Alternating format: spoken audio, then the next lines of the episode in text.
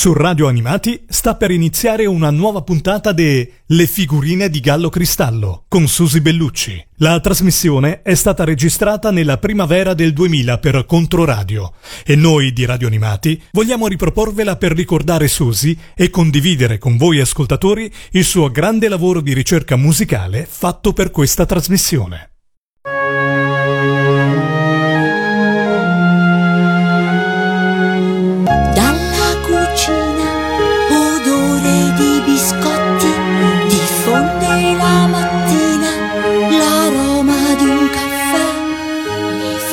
Le figurine di Gallo Cristallo. Grandi esecutori per piccoli ascoltatori. Un programma di Susi Bellucci. Buongiorno! Un grande augurio a tutti! Anzi, direi soprattutto a quelli che non sono andati ai Caraibi o da qualche altra parte del mondo e che adesso forse mi stanno ascoltando. A casa fa ritorno buongiorno tutti intorno si fa. Mentre Gallo Cristallo se ne sta da qualche parte a spassarsela con il coniglio pasquale, che gli ha nascosto tutte le uova di cioccolata, passo a presentarvi la super puntata di stamani. Super perché dedicata ai miei amatissimi Virgilio Savona e Lucia Mannucci. Scusatemi se non faccio che esprimere l'ammirazione e l'affetto che ho per loro, ma queste due persone sono una vera miniera di umanità, di cultura, di simpatia, oltre che di storia d'Italia, musicale e non. E sto anche scoprendo quanto siano nel cuore di tante tante persone. Questa conversazione con i coniugi Savona.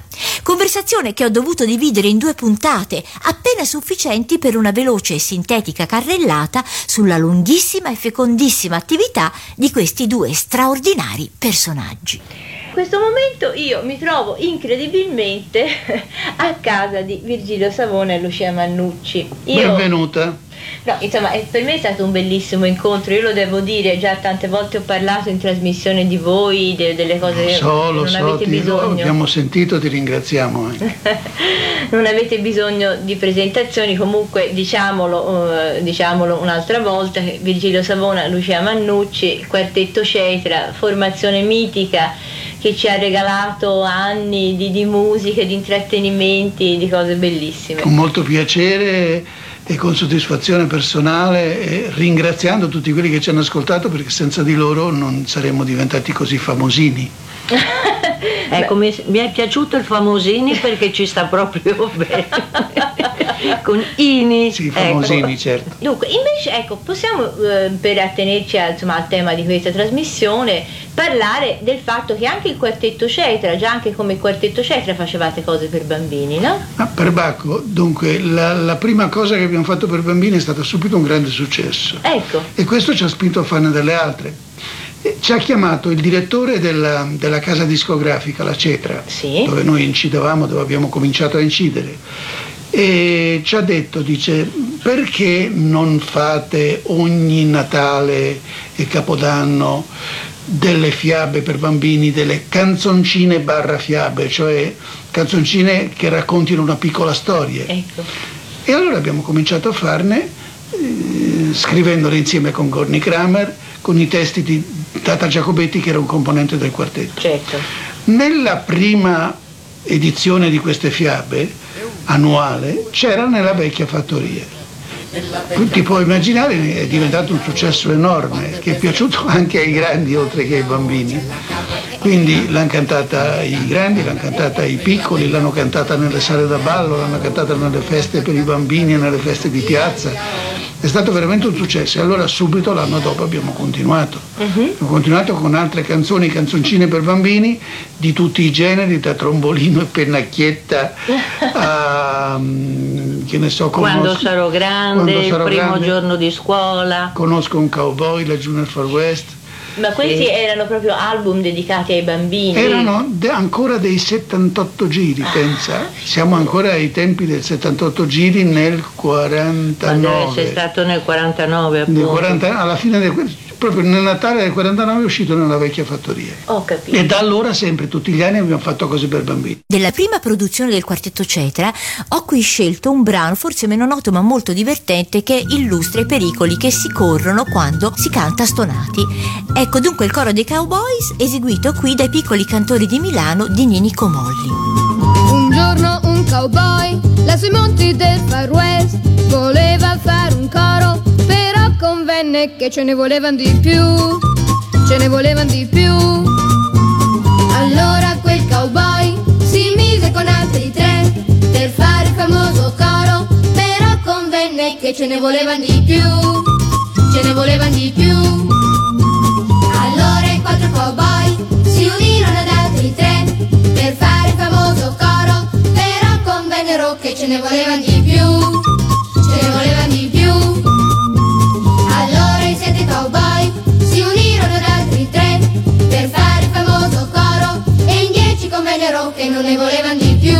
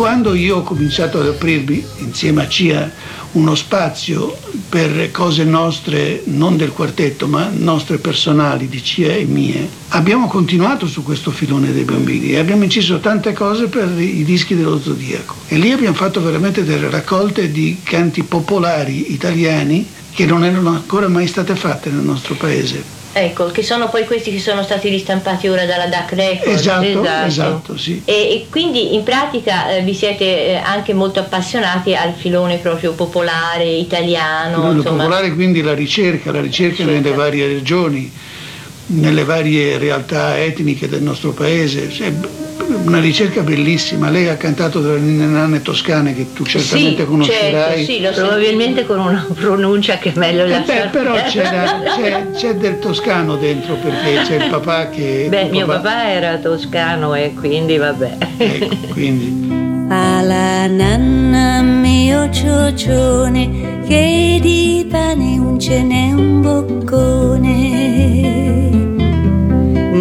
del crudo e né del cotto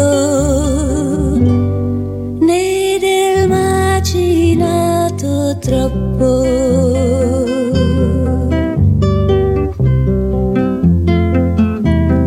Il mugnaio non è venuto, lo potesse mangiare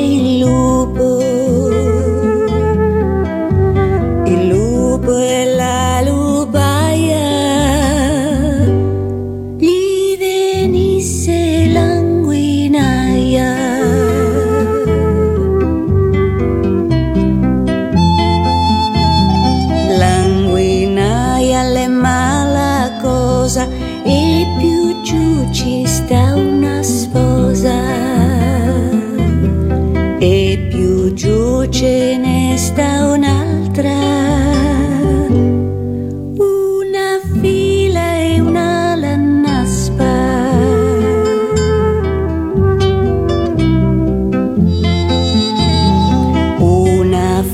cappellino di paglia per portarlo alla battaglia.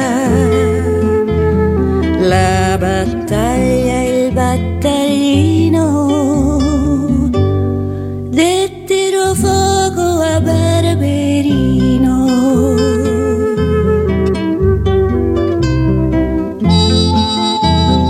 Barberino, corri, corri a quelle torri. Una torre la si spezzò, il bambino s'addormentò. Cioè, voglio dire, dopo il quartetto Cetra come vostra attività personale avete fatto queste cose riprese dalla tradizione popolare, però avete fatto anche ehm, delle ninne nanne su testi eh, originali, eh, quindi creazioni ex novo, insomma, non riprese dal popolare. Sì, quelle sono composizioni mie che ho affidato a Lucia, Lucia le ha cantate, erano testi di Dania Lupi, Esatto. sono testi di Dania Lupi musicati da me e hanno avuto un grande successo. Sì, infatti sono molto carini. So- Sono sette ninne nanne per sette sere, una per ogni giorno della settimana e poi alla fine ce ne sono due in più perché sa- Ma voi avete fatto anche un seguito alla vecchia fattoria. Sì, Sì, cioè, la, la storia di... cioè abbiamo continuato a cercare di capire che cosa hanno fatto gli animali della vecchia fattoria in seguito. E quindi c'è una, e i una serie personaggi, di anche cosa ha fatto lo zio Tobia. La Esatto. capra, il gatto, il cane, Sì, io- il maiale, eccetera. Da Canzoncine in Allegria, seguito della vecchia fattoria eseguito dal quartetto Cetra, vi presento non un animale, ma il sogno della tromba.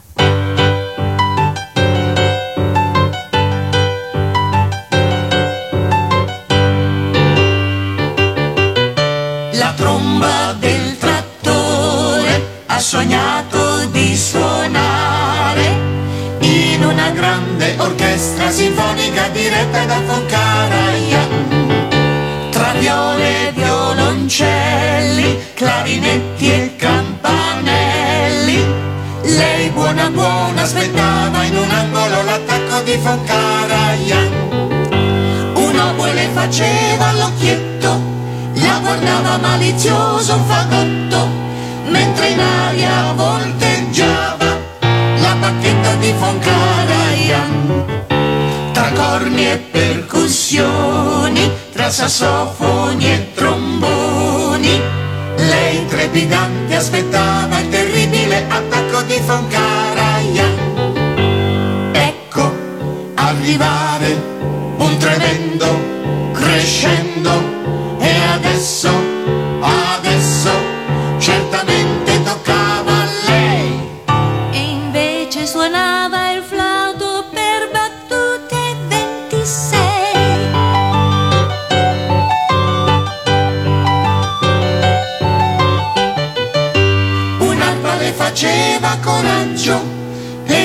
dava un contrabbasso, un appoggio, mentre in aria volteggiava la bacchetta di Foncaraia. Tra timpani e violini, corni inglesi ed ottavini, lei trepidante aspettava il terribile attacco di Foncaraia. Ecco arrivare un crescendo militare.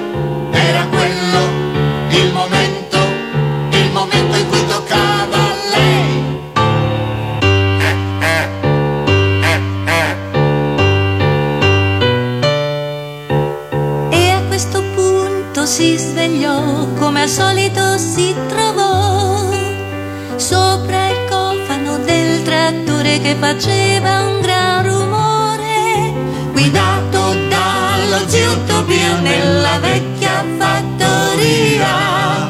E con lo zio Tobia cantò.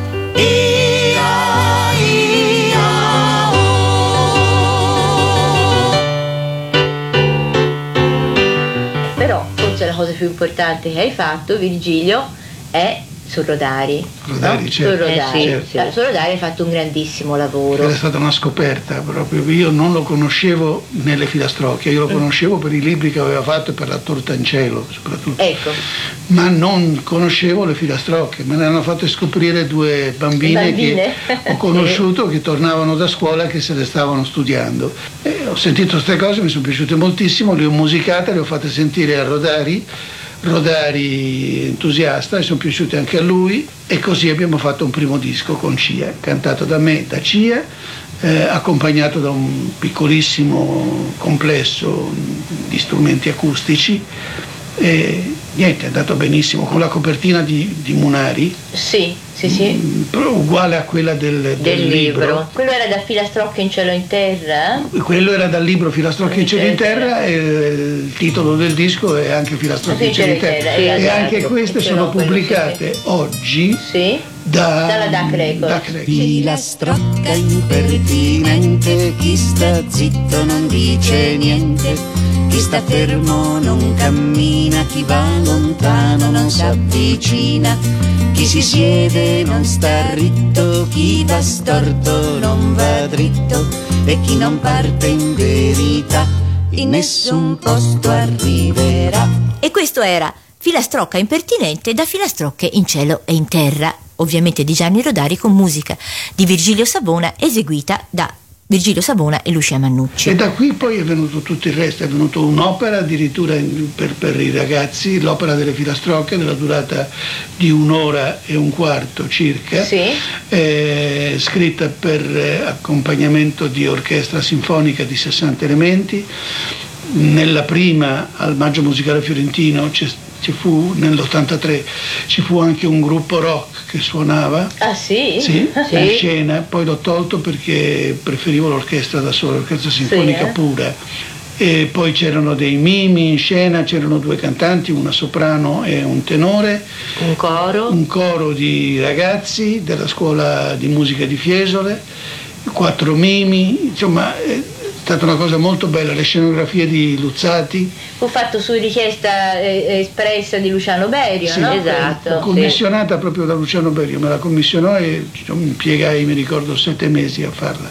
E Lucia mi ha aiutato molto perché mi ha aiutato a, a incidere tutti i brani per ascoltarne l'effetto subito, mi ha aiutato a fare tutta la colonna sonora che poi è servita per l'allestimento dell'opera e per lo studio dell'opera. È andata benissimo. E da questa poi, in definitiva, è nata anche la testa del chiodo. E dal libro Filastrocche da cantare, una scelta di sei brani dall'opera delle Filastrocche, libro con acclusa cassetta, vi propongo adesso Filastrocca Canterina. Filastrocca canterina, canta il gallo ogni mattina, cantano i grilli in mezzo al prato, la serenata al cielo stellato, canta il soprano, canta il tenore, con la mano sopra il cuore, pedalando svelto e gaio, canta il garzone del fornaio. La la la la. La la la la la la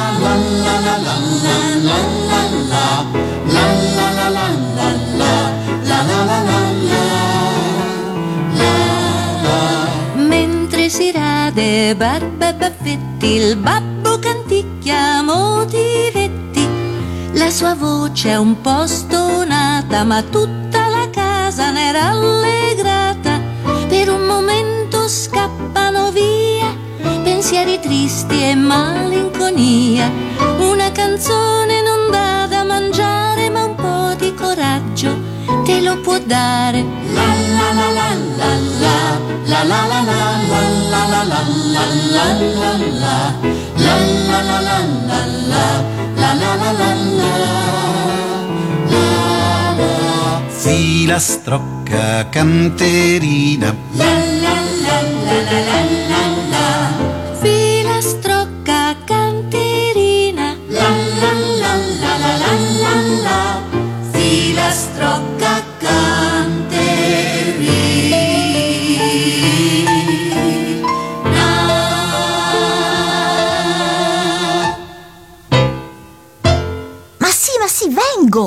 Gallo Cristallo non sta nella pelle perché è riuscito a trovare tutte le uova di cioccolata che il coniglio Pasquale aveva nascosto. Arrivederci alla prossima domenica per la seconda parte della conversazione con Virgilio Savona e Lucia Mannucci. Ciao ciao e mi raccomando, non abbuffatevi troppo. Gallo Cristallo,